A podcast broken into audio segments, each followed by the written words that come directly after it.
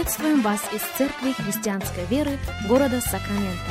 Мы молимся о том, чтобы последующие 15 минут послужили вашему назиданию и духовному утверждению.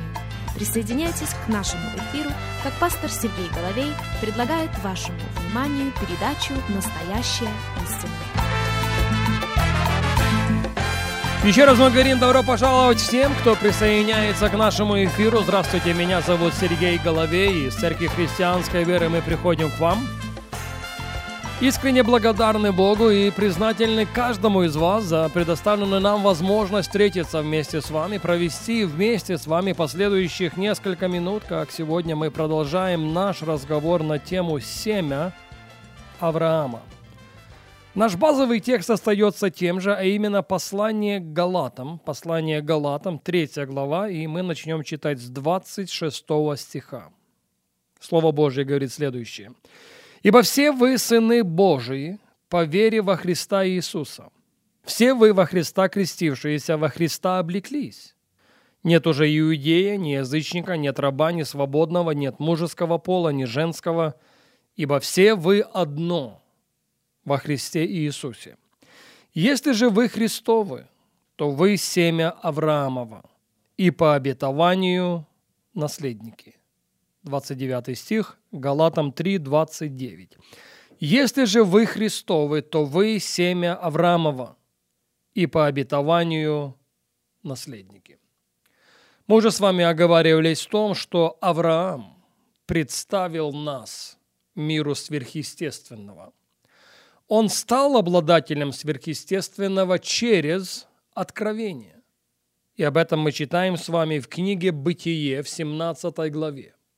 Книга «Бытие», 17 глава, и вашему вниманию один, первый стих. Авраам был 99 лет. И Господь явился Аврааму и сказал ему, «Я Бог всемогущий, ходи предо мною и будь непорочен».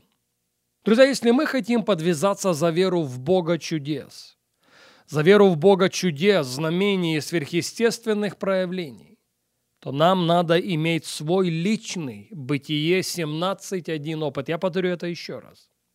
Если мы хотим подвязаться за веру в Бога чудес, в Бога чудес, в Бога знамений, в Бога сверхъестественных проявлений, таковым Он является – то нам надо иметь свой личный Бытие 17.1 опыт.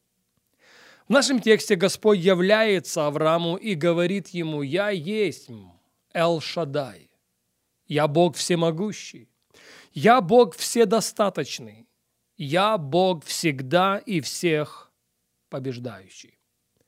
Но вот в чем я хочу оговориться сегодня. Друзья, с этим откровением приходит огромнейшая огромнейшая ответственность. И на три вещи мы должны будем обратить с вами пристальное внимание. Во-первых, Бог всемогущий является Аврааму и говорит ему «ходи предо мною». Ходить перед Ним – это значит ходить в вере. Я люблю повторяться в том, что Богу можно угодить без многих вещей, но Богу невозможно угодить без веры. А с чего начинается наше хождение в вере?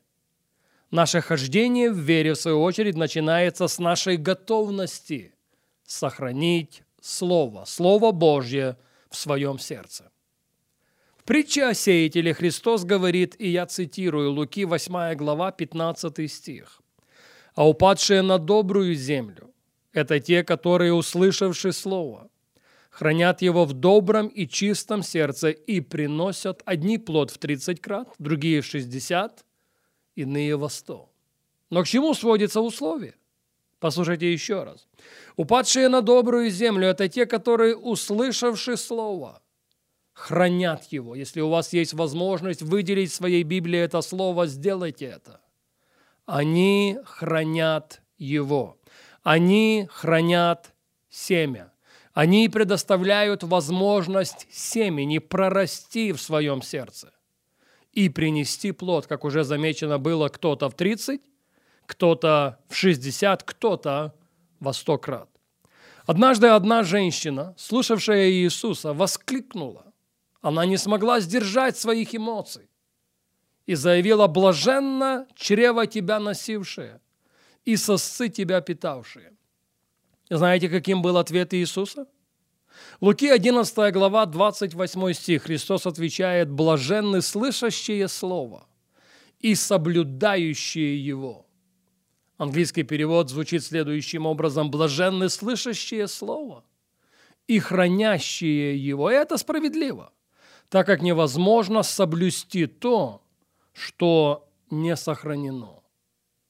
Но вот на что Христос делает ударение. Христос говорит о том, что истинное блаженство, настоящее блаженство сводится к тому, когда ты и я, и все мы вместе станем утробой, духовной утробой, которая примет в себя силу Божьего семени. Блаженны те, которые слышат Слово Божье. Блаженны те, которые сохранят его в себе. Блаженны те, которые предоставят или создадут среду для того, чтобы упадшее семя Божьего Слова проросло и принесло потрясающий плод. Подумайте об этом.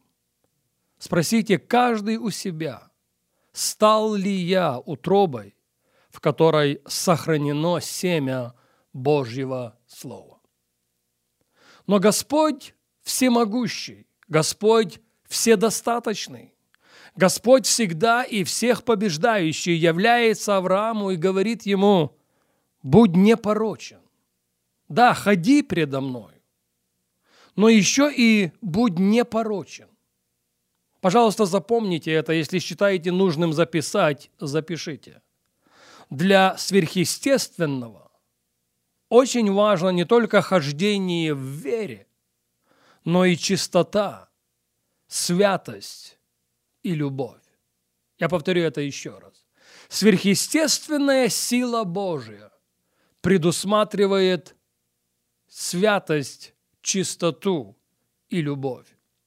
Помните, что сказал Иисус Навин к народу, который стоял у пределов обетованной земли? Иисуса Навина, 3 глава, 5 стих. «Осветитесь, ибо завтра сотворит Господь среди вас чудеса». Не явить святости в атмосфере чудес, знамений и сверхъестественных проявлений очень и очень чревато.